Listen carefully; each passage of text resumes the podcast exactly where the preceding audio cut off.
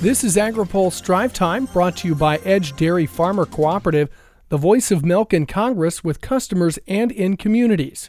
Visit voiceofmilk.com. Good afternoon, I'm Ben Nuelle. The Trump administration is looking at its options after getting considerable blowback over a recent decision to allocate 31 small refinery exemptions from the renewable fuel standard. President Donald Trump met with administration officials in the Oval Office Monday to discuss next steps. AgriPulse is told a review of the program is upcoming as the White House seeks to navigate the staunch differences between oil and corn industries. Senate Finance Committee Chair Chuck Grassley of Iowa urges Americans not to talk themselves into a recession. Speaking to reporters on a conference call this morning, Grassley says he does not feel a recession is near. These sort of talks about what we might be doing is uh, leading credence to those that say that there's a recession just around the corner. And I don't think there is a recession just around the corner. And I think the more we talk about it, the more we're going to uh, talk ourselves into a recession. So the best thing is to shut up. President Trump has mulled making a temporary cut to the payroll tax, which funds Social Security and Medicare, and fears the economy may slow down soon. Grassley suggested tax policy changes regarding the two programs would not be a good idea because they already have problems.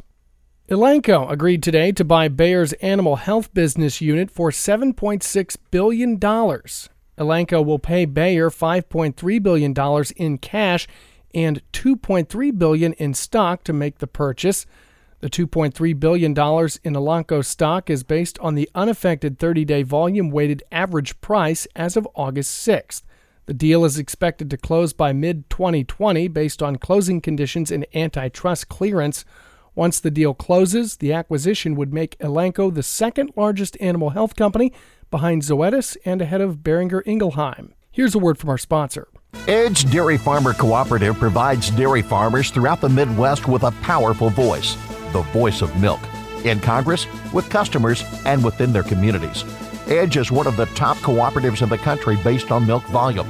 For more information, visit voiceofmilk.com. Producers now have the option to make electronic payments to the Farm Service Agency with a debit card or through automated clearinghouse debit payments.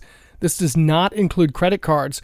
FSA Associate Administrator Steve Peterson says the process will not only be quicker for farmers, but save agency employees more time. FSA takes in close to 450 to 500,000 paper checks a year, and to process all those checks, it takes quite some time. So, by eliminating that middle step, meaning that they can pay it directly from their bank account right into you know our system basically it saves our employees from having to actually engage in that process previously only cash check money orders and wires were accepted Paperless payment options will enable producers to pay farm loan payments, measurement service fees, farm program debt repayments, and administrative service fees, as well as be able to purchase aerial maps.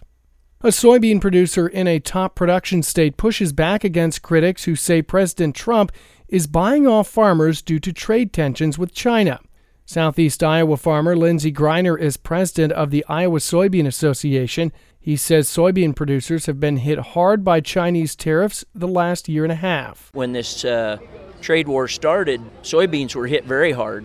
We go into this spring uh, ready to plant our soybean crop, looking at almost guarantee of losing $100 an acre because we're we're two dollars or a little over two dollars a bushel less than we were 18 months ago. So it's definitely uh, had a huge impact on soybean farmers. Greiner says market facilitation program payments have helped his operation stay running. If it wasn't for market facilitation, I would be very upset right now. I would be very upset. Uh, but when you uh, try and make up that difference with uh, government payment, it kind of gets you back about to where you would be, maybe not quite, but it gets you back closer to where you would be in a normal market situation.